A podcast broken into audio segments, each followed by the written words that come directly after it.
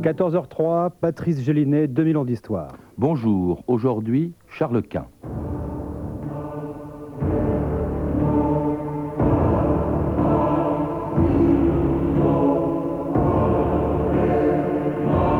Nul empereur depuis Charlemagne n'eut tant d'éclat que Charles Quint.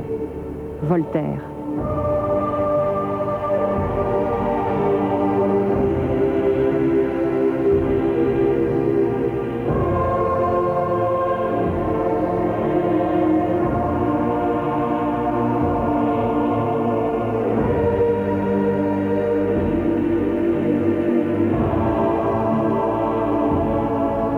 D'histoire.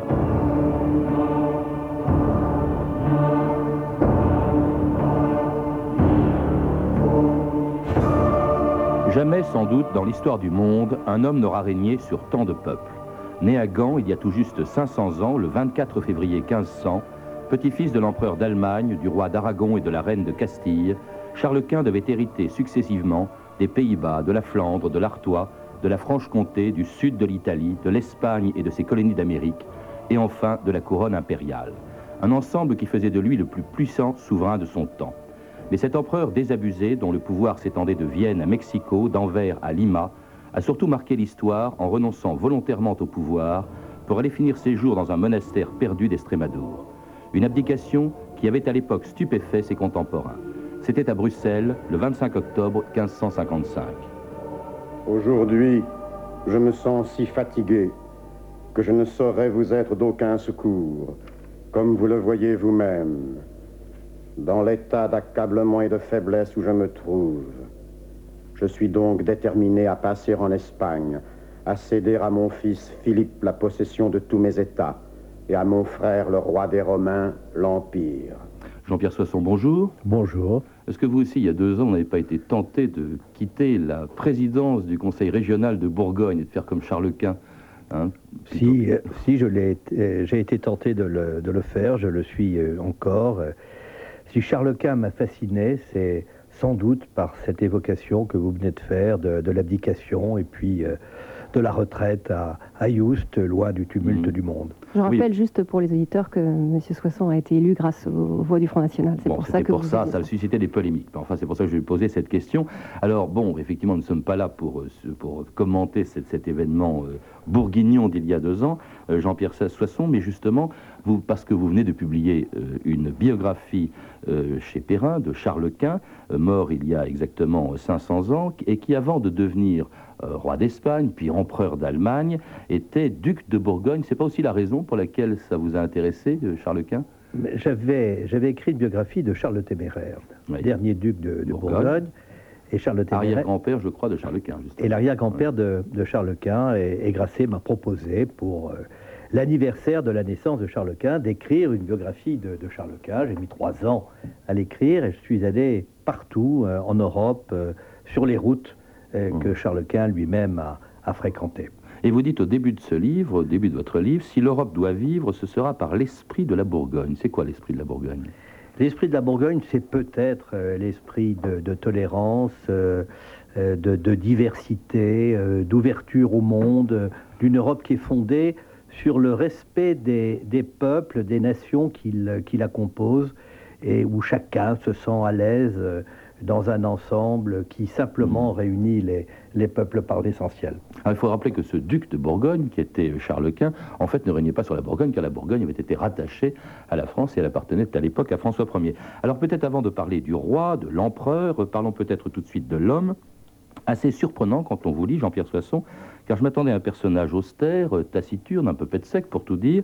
Il était tout le temps vêtu de noir, peut-être même un peu bigot. Or, quand le portrait que vous en faites, et d'ailleurs celui que font les contemporains de Charles Quint, n'est pas exactement le même, la revue de texte Stéphanie Duncan. Alors, son portrait physique, d'abord, s'il n'est pas d'une très forte complexion, sa santé est bonne, constate Contarini, qui est un ambassadeur vénitien.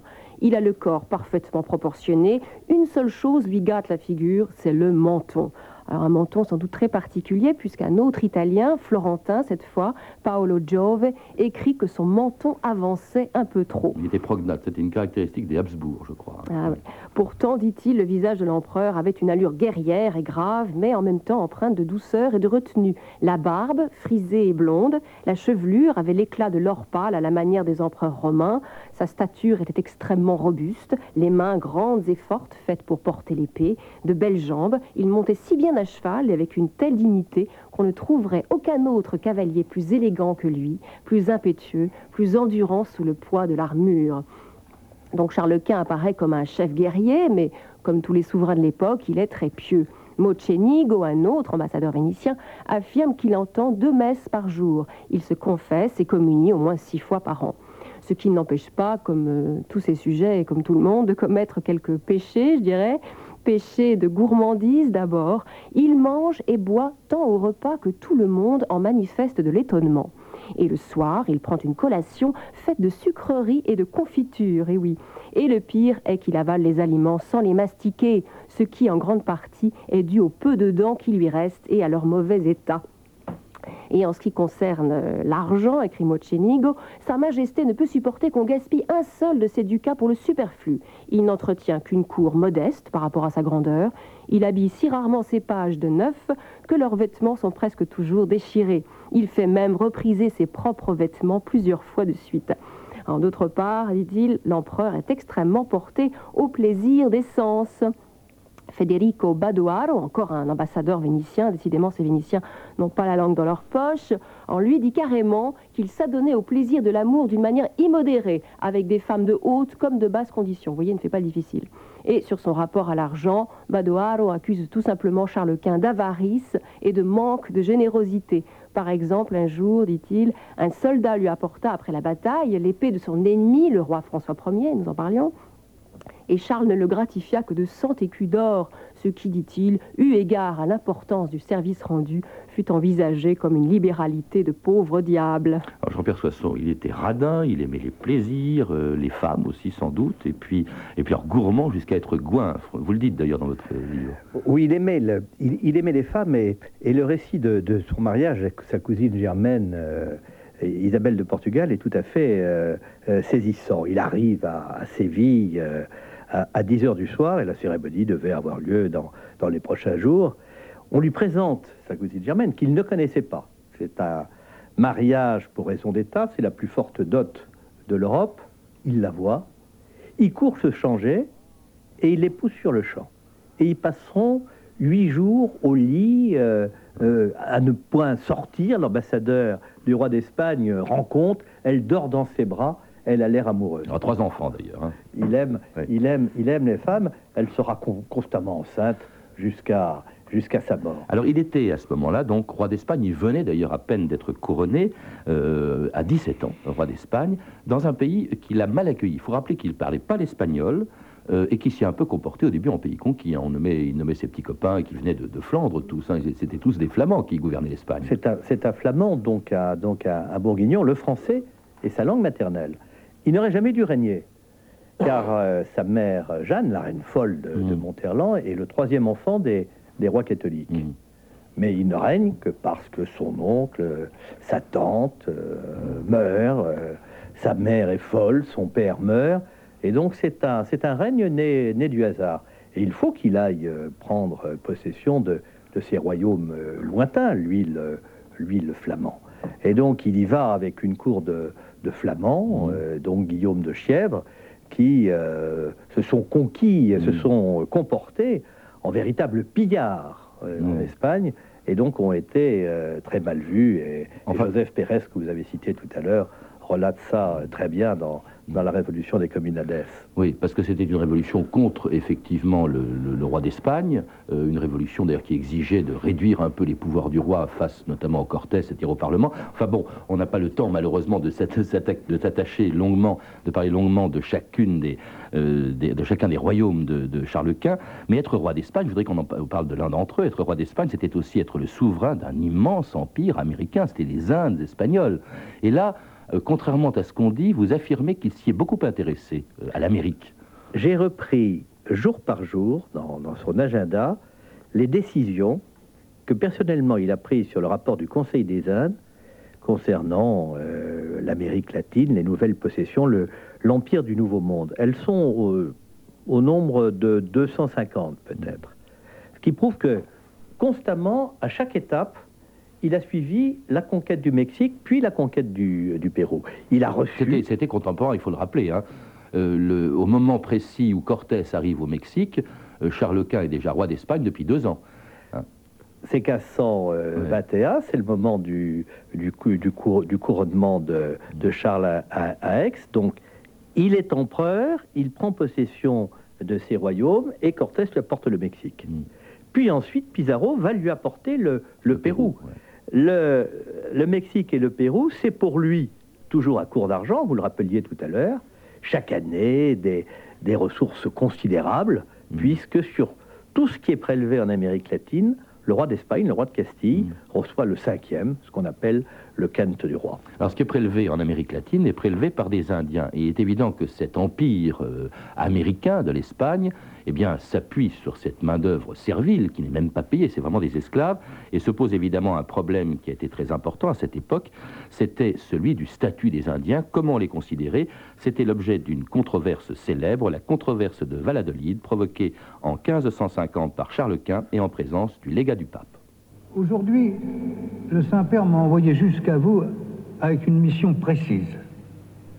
Décider si ces indigènes sont des êtres humains achevés et véritables, des créatures de Dieu, nos frères dans la descendance d'Adam, ou si au contraire, comme on l'a soutenu, ils sont des êtres d'une catégorie distincte, voire même les sujets de l'Empire du Diable. Alors c'était Jean Carmet dans le rôle du légat du pape, un extrait du film de Daniel Verreg, La controverse de Valladolid, controverse qui a été provoquée, je le rappelle, par Charles Quint, et dans laquelle Charles Quint a pris plutôt le parti des Indiens, qui n'étaient pas des suppôts du diable, comme on vient de l'entendre. C'est tout à fait extraordinaire, parce que Charles Quint arrête les conquêtes militaires. Et il demande à des théologiens, à des intellectuels, de se prononcer sur les conditions de la colonisation. Et il nomme deux ténors pour défendre les deux thèses en présence, Las Casas, l'évêque de Chiapa, le défenseur des Indiens, et Sepulveda, chanoine de Cordoue. Et il prend, Charles Quint, personnellement, parti en faveur de la défense des Indiens. Et il ouvre, au XVIe siècle, le premier débat moderne sur les droits de l'homme, le premier débat, on peut le dire même. Le premier débat sur la colonisation, sur l'interaction des cultures et des civilisations. C'est tout à fait extraordinaire. En fait, c'était donc un souverain humaniste.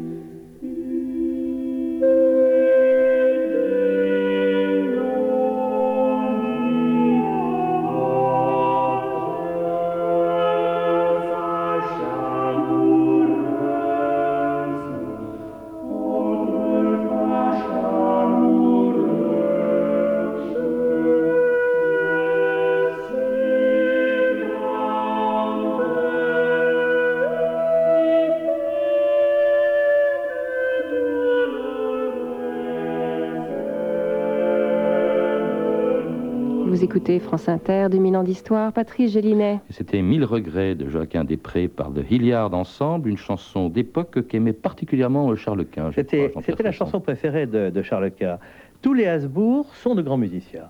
Et toute sa vie, à toutes les étapes de sa vie, même dans le monastère de Yuste à la fin, Charles Quint a eu sa propre chapelle. Il lisait les partitions, il reprenait les chanteurs quand ils chantaient faux. Ça a été un très grand musicien. Ça a été d'ailleurs un homme, un amateur d'art, et Titien, et son peintre préféré devient son ami.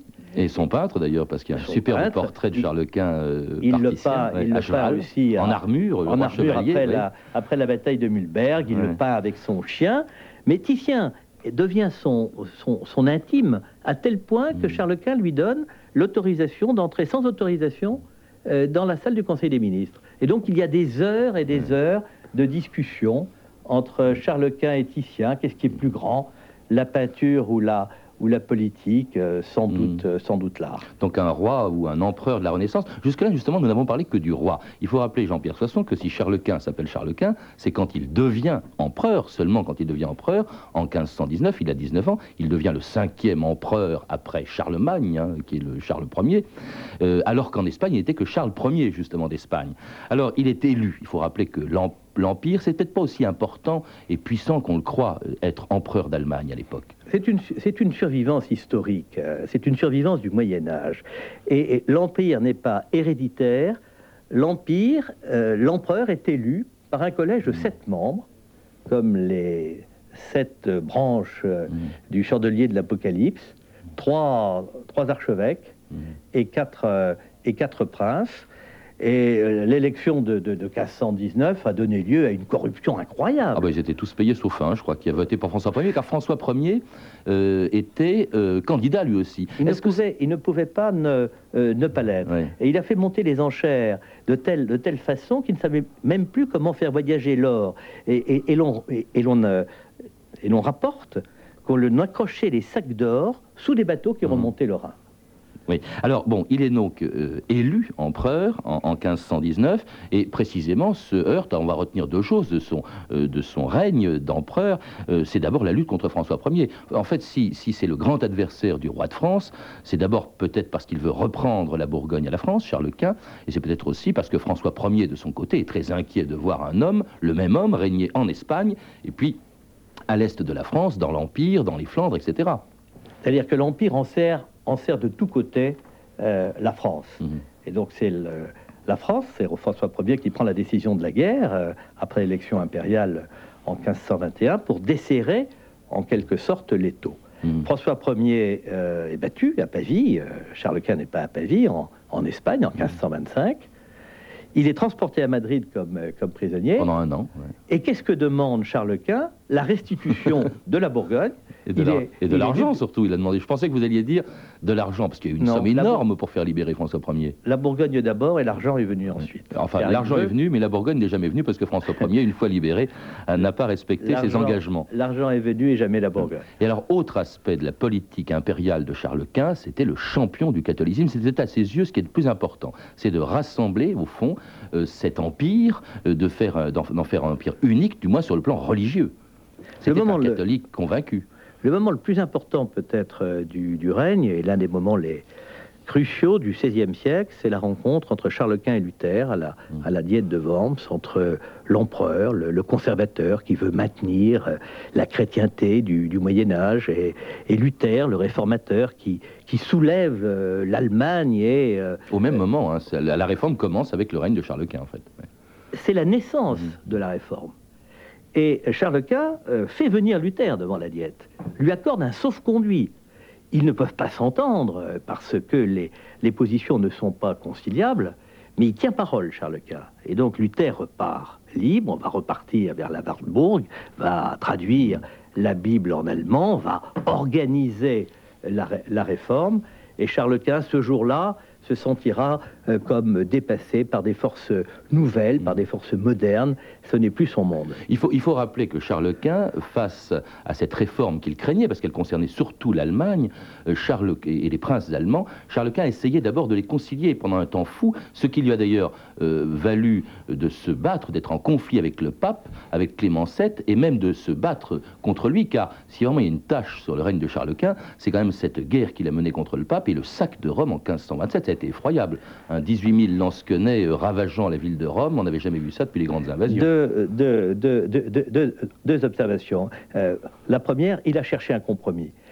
Il a cherché un compromis avec Luther et Mélenchon. Et il dit quelque part assez curieusement lors d'une diète, on va quand même pas se battre entre Allemands pour la transsubstantiation. Donc on se bat pas pour les dogmes. Quant au sac de Rome, il n'emporte pas la responsabilité. Ce sont c'est l'armée impériale quand même. Ce sont des troupes, ce sont des impériaux venus d'Allemagne ou descendants après Pavie, qui ne sont pas payés et comme une tourbe s'empare de Rome, et le connétable de Bourbon meurt en donnant le premier lasso. Mais on ne peut pas porter le sac de Rome au discrédit. Vous le défendez, hein. Enfin, les Lansquenets jouaient avec les crânes de Saint-Paul et de Saint-Jean et de Saint-Pierre qui avaient été déterrés. Oh, c'est pas... bon. Alors autre chose, un autre adversaire, on n'a pas le temps de s'y étendre, évidemment, champion de la chrétienté contre les Turcs, car les Turcs sont extrêmement menaçants. Ils ont assiégé Vienne en 1529, et là, effectivement, il n'a jamais pu, Charles Quint, entreprendre cette croisade qu'il voulait entreprendre contre Soliman le Magnifique, qui était également son contemporain. Il reprend... Soliman, c'est l'une des grandes batailles de sa vie. Il reprend Vienne. En 1532, il reprend Vienne. Oui. Charles Quint. Il entre en triomphateur à Vienne, catholique et protestant derrière lui, chantant d'ailleurs les mêmes chœurs et les mêmes chorales. Il va prendre Tunis, il conquiert Tunis. Et il ne peut prendre Alger en raison du mauvais temps, mais il s'est efforcé contre Soliman, il a pris Rhodes, d'assurer le contrôle de la Méditerranée. En tout cas, bon, il n'a pas pu mener cette croisade qu'il voulait faire, il n'a pas pu maintenir l'unité religieuse de l'Empire, c'est un peu un échec. Est-ce que c'est la raison de cette extraordinaire abdication de 1555 ? Il y a plusieurs raisons. Je crois qu'il y a d'abord la santé. Il ne se sent plus en capacité, il n'a plus la santé pour exercer le pouvoir. C'est un goinfre, vous l'avez dit au début, il adore les anchois pilés dans l'huile d'olive, il commence à 7 heures du matin par 2 pintes de bière fraîche, les gibiers, il mange sans cesse. Et sa santé se dégrade. Dans mon livre, j'ai fait pour la première fois, je crois, la chronologie des attaques de gouttes héréditaires, la première à 28 ans, 30 attaques de gouttes jusqu'à la retraite de Yuste. Donc il y a la santé. Il y a la faillite financière. Un seul chiffre, oui. on emprunte à 43%. Je ne sais pas si vous voyez, actuellement on emprunte à 5-6%, 43%. L'or des Indiens n'a pas suffi. Oui. Alors bon, il quitte le pouvoir, il le lègue l'Espagne à son fils, qui sera Philippe II d'Espagne, on en a parlé à ce micro, l'Empire à son frère Ferdinand, et puis il se réfugie dans ce monastère de Yuste, où tout à fait à l'est de l'Espagne, près de la frontière du Portugal, où il se met en paix avec sa conscience. Écoutez Charles Quint, interprété par Alain Cuny, dans une émission de la Tribune de l'Histoire en 1958. Quant à la manière dont je vous ai gouverné, j'avoue m'être trompé plus d'une fois, égaré par l'inexpérience de la jeunesse, par les présomptions de l'âge viril ou par quelque autre vice de la faiblesse humaine. J'ose cependant affirmer que jamais, de ma connaissance et avec mon assentiment, il n'a été fait tort ou violence à aucun de mes sujets. Si donc quelqu'un peut justement se plaindre d'en avoir souffert, j'atteste que c'est à mon insu et malgré moi. Je déclare devant tout le monde que je le regrette du fond du cœur, et je supplie les présents, ainsi que les absents, de vouloir bien me le pardonner. C'est triste les derniers instants de Charles Quint dans ce monastère isolé. Oui, non mais le texte que lit Cuny, c'est le discours d'abdication de Bruxelles. C'est exactement le discours d'abdication de Bruxelles. Je suis allé à Yuste, et je suis monté à Yuste le même jour de l'année que Charles Quint. C'est un lieu enchanteur. C'est un palais de Toscane au milieu des ruisseaux, des rivières.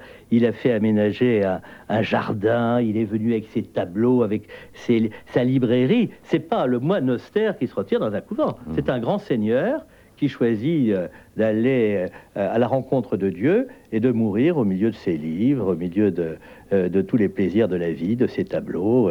C'est ça aussi l'image de Charles Quint. Est-ce que c'est un personnage actuel? Vous parlez d'un grand européen avant la lettre. Enfin, on a dit ça aussi de Charlemagne, on a dit ça de Victor Hugo après Charles Quint. Enfin... Il a perdu au XVIe siècle. Il a perdu contre François Ier. Les États-nations l'ont emporté. La réforme l'a emporté.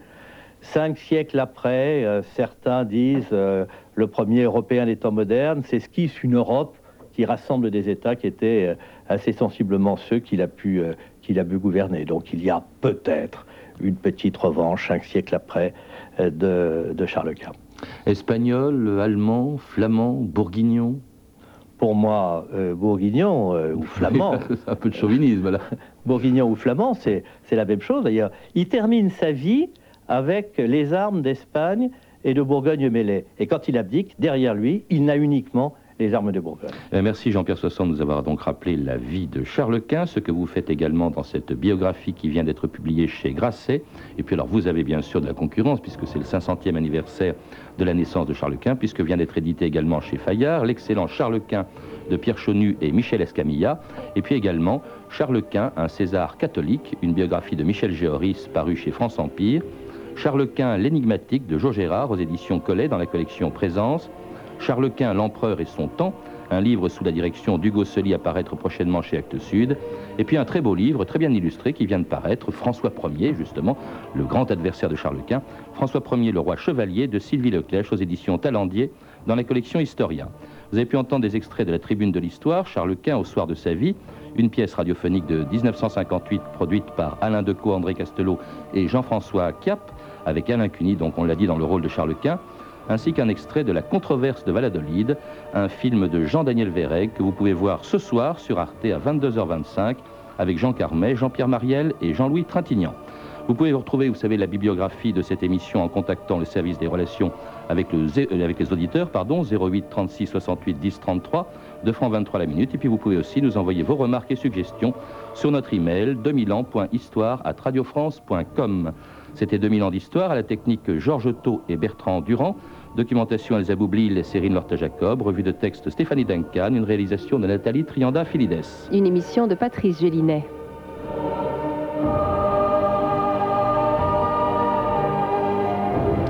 Demain, dans 2000 ans d'histoire, eh bien, encore un anniversaire, celui des préfets. Ils ont exactement 200 ans, mais ils ont su s'adapter à leur époque, puisqu'il y a même aujourd'hui des femmes préfets.